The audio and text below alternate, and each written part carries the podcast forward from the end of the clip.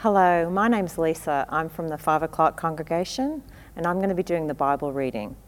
So if you'd like to join with me, you can grab your Bibles and open up to the book of 1 Peter, chapter 2, and I'll be starting in verse 11. So hopefully you've got your Bibles. And 1 Peter chapter 2 from verse 11. Dear friends, I urge you, as foreigners and exiles, to abstain from sinful desires which wage war against your soul. Live such good lives among the pagans that, though they accuse you of doing wrong, they may see your good deeds and glorify God on the day He visits us. Submit yourselves for the Lord's sake to every human authority, whether to the emperor as the supreme authority or to governors who are sent by him to punish those who do wrong and to commend those who do right. For it is God's will that by doing good you should silence the ignorant talk of foolish people. Live as free people but do not use your freedom as a cover up for evil. Live as God's slaves. Show proper respect to everyone. Love the family of believers. Fear God. Honor the emperor. Well, hi there today. My name's Scott. I'm one of the ministers here at St Matthews. And good news today, I'm going to tell you who to vote for as a Christian because in any given election, there's only really one single Christian way to cast your ballot. Of course, I'm just mucking around with you, but your reaction to that opening statement probably reveals a bit about your general disposition towards politics. Some of you might have been delighted. This is excellent, you say. I need someone to do the thinking for me. To be honest with you, I spend more time thinking about what time of day to go to the polling centre to avoid the queues than I do about the issues at hand. Others of you might still be delighted so long as I nominate your party of preference. If I say that Christians should vote Conservative or something like the, the Liberal Party or the church is the Liberal Party at worship, you might be delighted too. Although that bit about the church being the Liberal Party at worship is pretty weird. Of course, you might not be delighted because you might think that Jesus would definitely have voted Labour. After all, he always sided with the little guys, the working folks, not the ruling elites. Though you've got to admit, it's interesting how apolitical Jesus was when others tried to draw him into politics. So, if there isn't one single Christian way to vote, how do we engage in the world of politics in a Christian kind of way? And I don't mean how do we work out who to vote for, I mean how do we respond to our governments? How do we express a Christian worldview politically? How do we express our Christian views publicly at the dinner table or over social media in a manner befitting our love for the Lord Jesus? Well, friends, that's what we're thinking about today in the first of our holiday hotspot series on the topic of politics. And so today I want to suggest four general approaches that we should adopt towards our governments, and then suggest four things to help us be better at politics. But before the four approaches and the four improvements, there are two tensions that I think we need to keep in mind. And the first tension is that we're really living between two ages, between the now and the not yet. That is, Jesus has inaugurated the kingdom of God in his earthly life, death, and resurrection, but it's not yet here in its completeness or fullness. Not everything is as it ought to be. Evil is still prevalent. And, and so, in many ways, the role of human government is about creating social order, uh, helping people, restraining evil, maybe even making choices between the lesser of two evils rather than presiding over a perfect society. And this means, as Christians, we don't confuse this world with the kingdom of God or somehow think that we can usher in the kingdom of God into this world politically. You might remember what Jesus said to Pilate on the morning of his execution. He said, My kingdom is not of this world. He will bring his kingdom when he returns, so we don't try to force it now politically. Rather, we, we point to it through our word and our witness. We live in the now and the not yet. The kingdom of God has commenced, but only Jesus will bring it in its fullness when he returns. So that's the first tension we live in. I um, have only lived in three cities in my lifetime uh, Brisbane, that's not a picture of Brisbane, by the way, Sydney and London. Brisbane, Sydney, and London. And so when I was living in the UK, I could legitimately answer the question, Where are you from? with all three of those cities. Born in Brisbane, raised in Sydney, living in London. And actually, in point of actual fact, my answer did vary. When I was travelling on the European continent, I could say that I was from London, uh, unless I was travelling through a country that hated the English, which uh, is pretty much every country on the European continent. Uh, and so then I would say that I was from Sydney unless I was travelling through a country that hated the English and I met someone from Queensland, in which case I'd say that I was from Brisbane and we'd all get on like a house on fire. Now, the second tension that we live with over, overlaps a bit with the first tension, and that is that we're citizens of two cities, if you like. We're already citizens of heaven. That's a present reality, says the Apostle Paul in Philippians chapter 3. He says, Our citizenship is in heaven, and we eagerly await a Saviour from there, the Lord Jesus Christ. And yet it's equally true that we are citizens of this earthly city, Sydney in our case. I have my Australian passport. So while my citizenship is in heaven, I still live on the ground here in Sydney, and part of my job as a Christian in this city is to work for the good of the city. I must make a con- contribution to its welfare and its flourishing. I must attend to the needs of the vulnerable and secure just social structures in ways that are open and available to me. I can't just ignore my place or hide from my responsibility as a citizen of this city, Sydney, Australia. And so you can see that those tensions aren't problems that we're going to solve, are they? They're really tensions that we manage and live in the midst of. We live in the overlap of the ages. The kingdom is now, but not yet. And we live as citizens of two places, heaven and Sydney, or whatever city you're living in. And so, how do those tensions play out in the way we approach our governments? Well, I'm so glad you asked that question. I'm going to suggest four main approaches to government that I've largely borrowed from a, uh, a, Christian ethicist in Canberra called Andrew Cameron. And I reckon a place like Canberra needs Christian ethicists. Anyway, the first approach is one we call cooperation. Cooperation. And surprisingly, this is the default position for the Christian in relation to ruling authorities. You might recall this when we looked at the book of Ecclesiastes a few weeks ago, when we heard that repeated instruction obey the king, obey the king. We see it throughout the, te- the New Testament as well, whether it's Jesus saying, Render unto Caesar what is Caesar's and give to God what is God's, or someone like the Apostle Peter saying in 1 Peter chapter 3. Submit yourself to the Lord's, uh, for the Lord's sake to every human authority whether to the emperor as supreme authority or to governors who are sent by him to punish those who do wrong and to commend those who do right. Show proper respect to everyone. Love the family of believers. Fear God. Honour the emperor. Well, the Apostle Paul says something uh, strikingly similar in Romans chapter 13.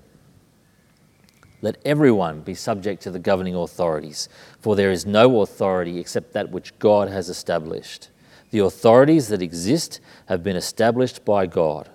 Consequently, whoever rebels against the authority is rebelling against what God has instituted, and those who do so will bring judgment on themselves. So give to everyone what you owe them. If you owe taxes, pay taxes. If revenue, then revenue. If respect, then respect if honour, then honour. And so that really is the default position that we as Christians have towards governments. We obey them and honour them, even if we disagree with them, even when their decisions seem anti Christian to us, even when they're personally hostile towards the gospel. And praise God that at this moment in this country, we don't have state and federal leaders who are hostile to the gospel. But even if our leaders are hostile, and they certainly were in the New Testament era, the general statement by Jesus and the apostles is to subject ourselves to their rule. And remarkably, both the Apostle Peter and the Apostle Paul say that governing authorities have been instituted by God. And so cooperation is the default position. But when I say it's the default position, I'm not saying that it's the, the only posture we as Christians hold towards our governments. If it's the only posture we have, then we will stand by on the sidelines, nodding in approval at the worst excesses of governments and regimes. And that kind of approach saw the Christian and the Catholic churches not only watch on as Hitler's Nazis bulldozed their way into power, it effectively accommodated and supported the appalling treatment of the Jews in Nazi Germany. Not a great witness, not our finest hour. And so, what other postures, what other approaches do we need to have in our kind of kit bag? Well, subversion is the next approach. Subversion. And I really like the idea of subversion because it sounds naughty, but in a nice kind of way. Subversion is uh, the way in which you might challenge a process or a system or a structure by contradicting, contradicting it, and, and usually peacefully. I mean, think kind of Daniel in the Old Testament. Here, it was within a sphere of influence, uh, within the inner circle of the Babylonian king. But he doesn't lead an armed uprising against Babylon. He cooperates with the regime, but continues to keep his religious practices and his integrity in other words, he doesn't become a sellout, and the positive impact of his life deeply impacts the king. Uh, in fact, Daniel outlives the king of Babylon. So, in our society, when government or citizen acts out of vengeance, the Christian acts out of forgiveness. When government or citizen speaks of despair, the Christian speaks of hope. When government or citizen acts out of austerity, the Christian responds with generosity. We subvert the government, not violently, but we challenge a, process or a system or a structure with appealing forgiveness and grace and hope and contentment and generosity. Well, that's subversion. The next approach that we need in our toolkit, as far as it concerns engaging with governments and rulers, is exposure exposure. And exposure means we call things out that are evil or that are faulty. We kind of expose their error or their severity or their injustice. Now, I should uh, reiterate this is not the default position or posture of the New Testament. So, it ought not to be our default posture towards governing authorities either, perennially always criticizing them. You don't see much of that in the New Testament. Although Jesus didn't mind calling out hypocrisy where he saw it, and you might remember in the Old Testament it was really the prophets who were fond of railing against injustice within the covenant nation of Israel. But there are times when subversion just isn't enough, and we need to become more vocal, more assertive, perhaps even aggressive in our speech and in our complaint. But here's the thing Exposure requires us to have very clear discernment and wisdom. And most of the time, most of us don't. So there's a genuine warning there before we jump up on our high horses. Some people might object and say, well, why should we as Christians impose our view on others? And I'm sure you would have heard this. But we're not imposing, as much as we are exposing. We are airing our hopefully sanctified, considered opinions respectfully on what will lead to a flourishing society, just as every citizen is encouraged to do. And if you think about that whole imposing thing, that's kind of what governments do. They impose a decision upon the population at large and that decision will be arrived at with regards to lots of factors, many opinions. Some will be motivated by purely secular views, some by religious views. Most often, though, it'll be a combination of views and factors and opinions that lead to a decision. I rather think that our danger as Christians is not so much about imposing our views on others, it's that we're too afraid or too timid or too lazy to expose that which is wrong in our, in our culture or that which is wrong in our governments. Well, that's exposure. The fourth and last approach to government goes just a bit further than exposure, and that is what you might call separation from government. And by that, I don't mean we just kind of retreat into holy huddles and homeschooling. Separation might mean we disobey government directives when they require us to disobey God. We're effectively saying, this bunch of rules of the government don't apply to us. We are separating from them, not just because we don't like them, but because they directly contradict a higher law that applies to us, that is the Word of God. Now, that's what the apostles did at the start of Acts in the New Testament. You remember they were instructed to stop preaching the gospel, and they said, We must continue. Uh, we must obey God rather than mankind. But we do not separate or disobey lightly as Christians. Uh, we ought not to do it often. It really is a last resort for us. And we would do it fully expecting to suffer whatever punishment our government dishes out for such civil disobedience.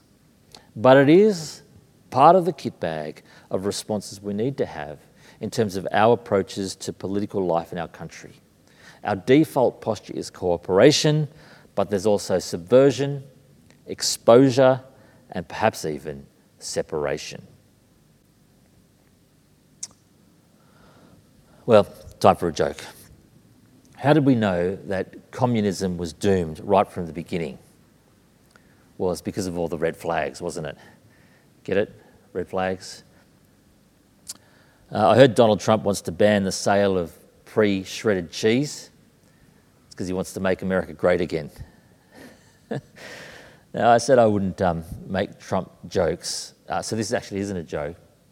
I did hear last year, um, President Trump said, I think it was last year, he actually said, No politician in history, and I say this with great surety, has been treated worse or more unfairly.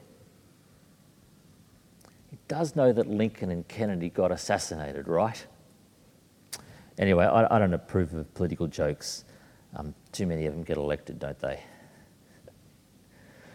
I, um, I reckon it's the easiest thing in the world to poke fun at politicians. My question is can there be a better way for us to do politics than just make cheap shot jokes at their expense. Well, I've got uh, four quick suggestions for us today, and I'm sure there's many more. Um, but the first suggestion is to not expect too little or too much. When we make jokes about politicians, what we're really saying is that we think they're stupid, or at least not as smart as us, and they're only in it for what they can get out of it.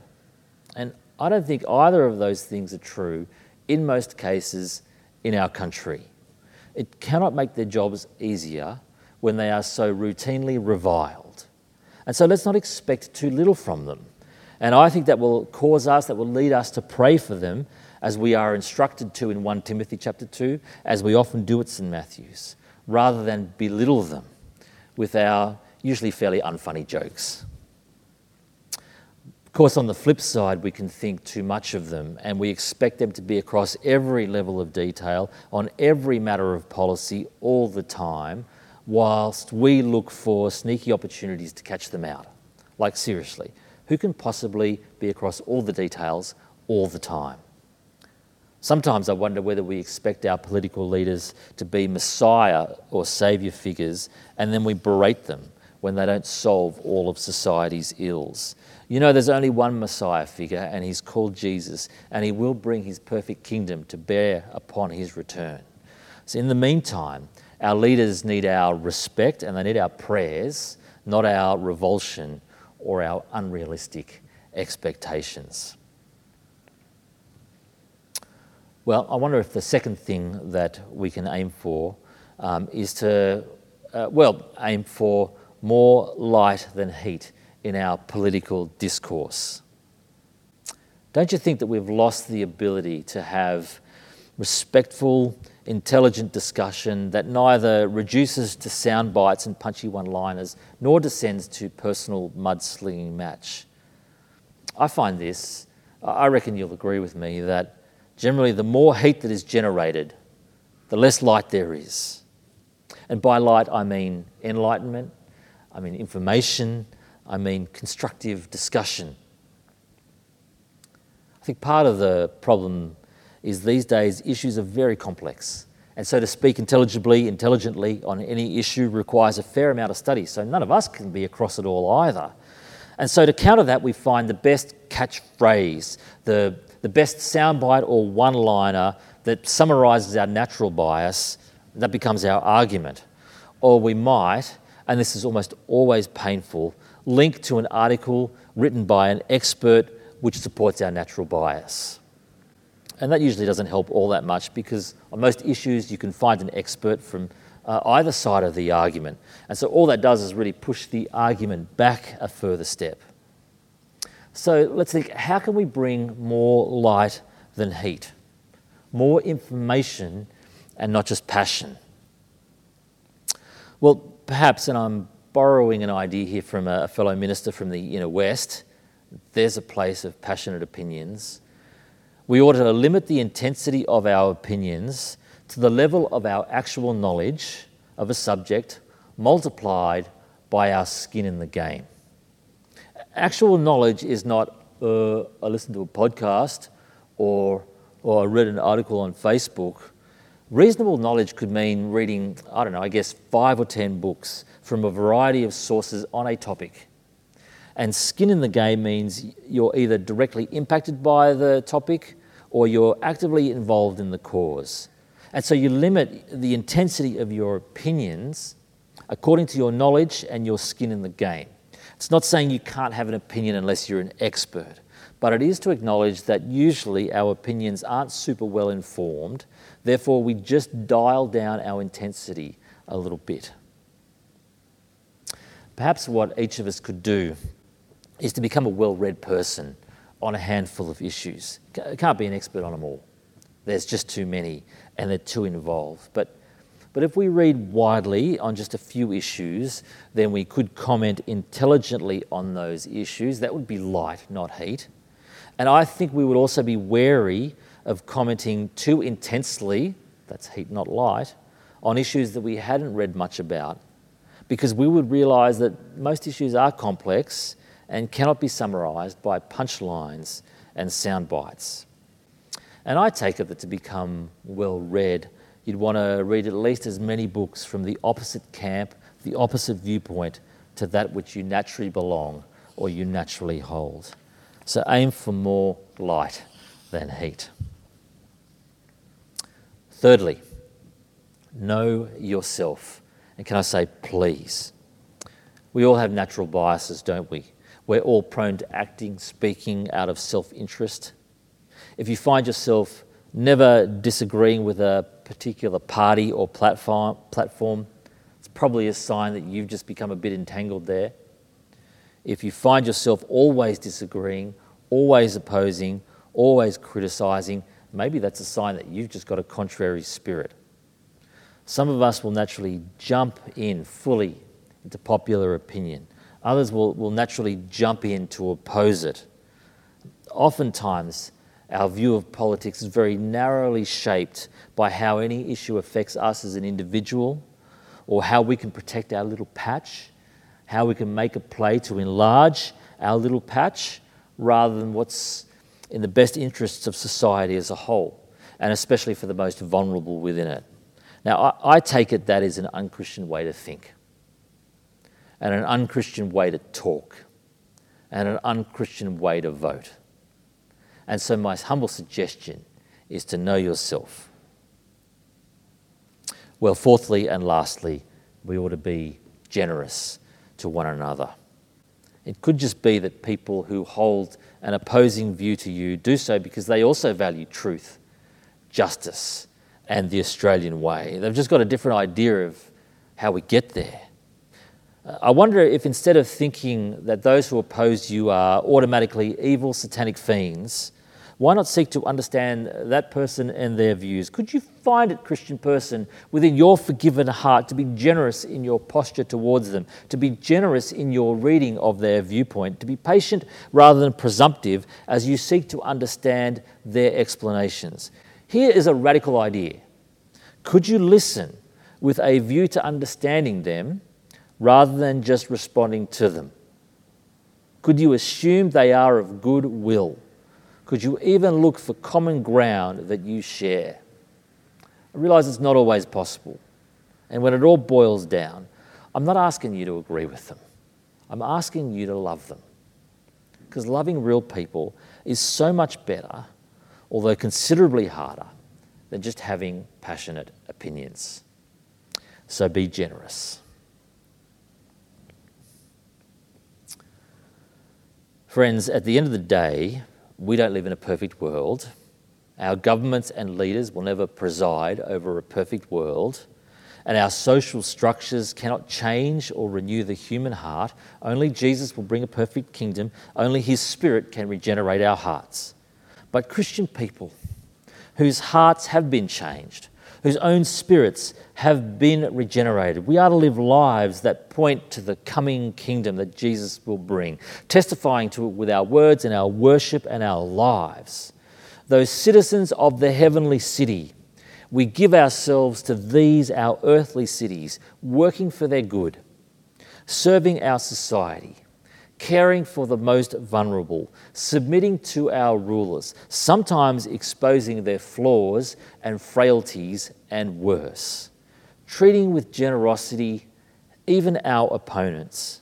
Because hasn't God in Christ done just that for us? Seeking the best for us at the very time when we were against Him. Well, I think there's some suggestions there about how to do politics better. I commend them to you. Amen and amen.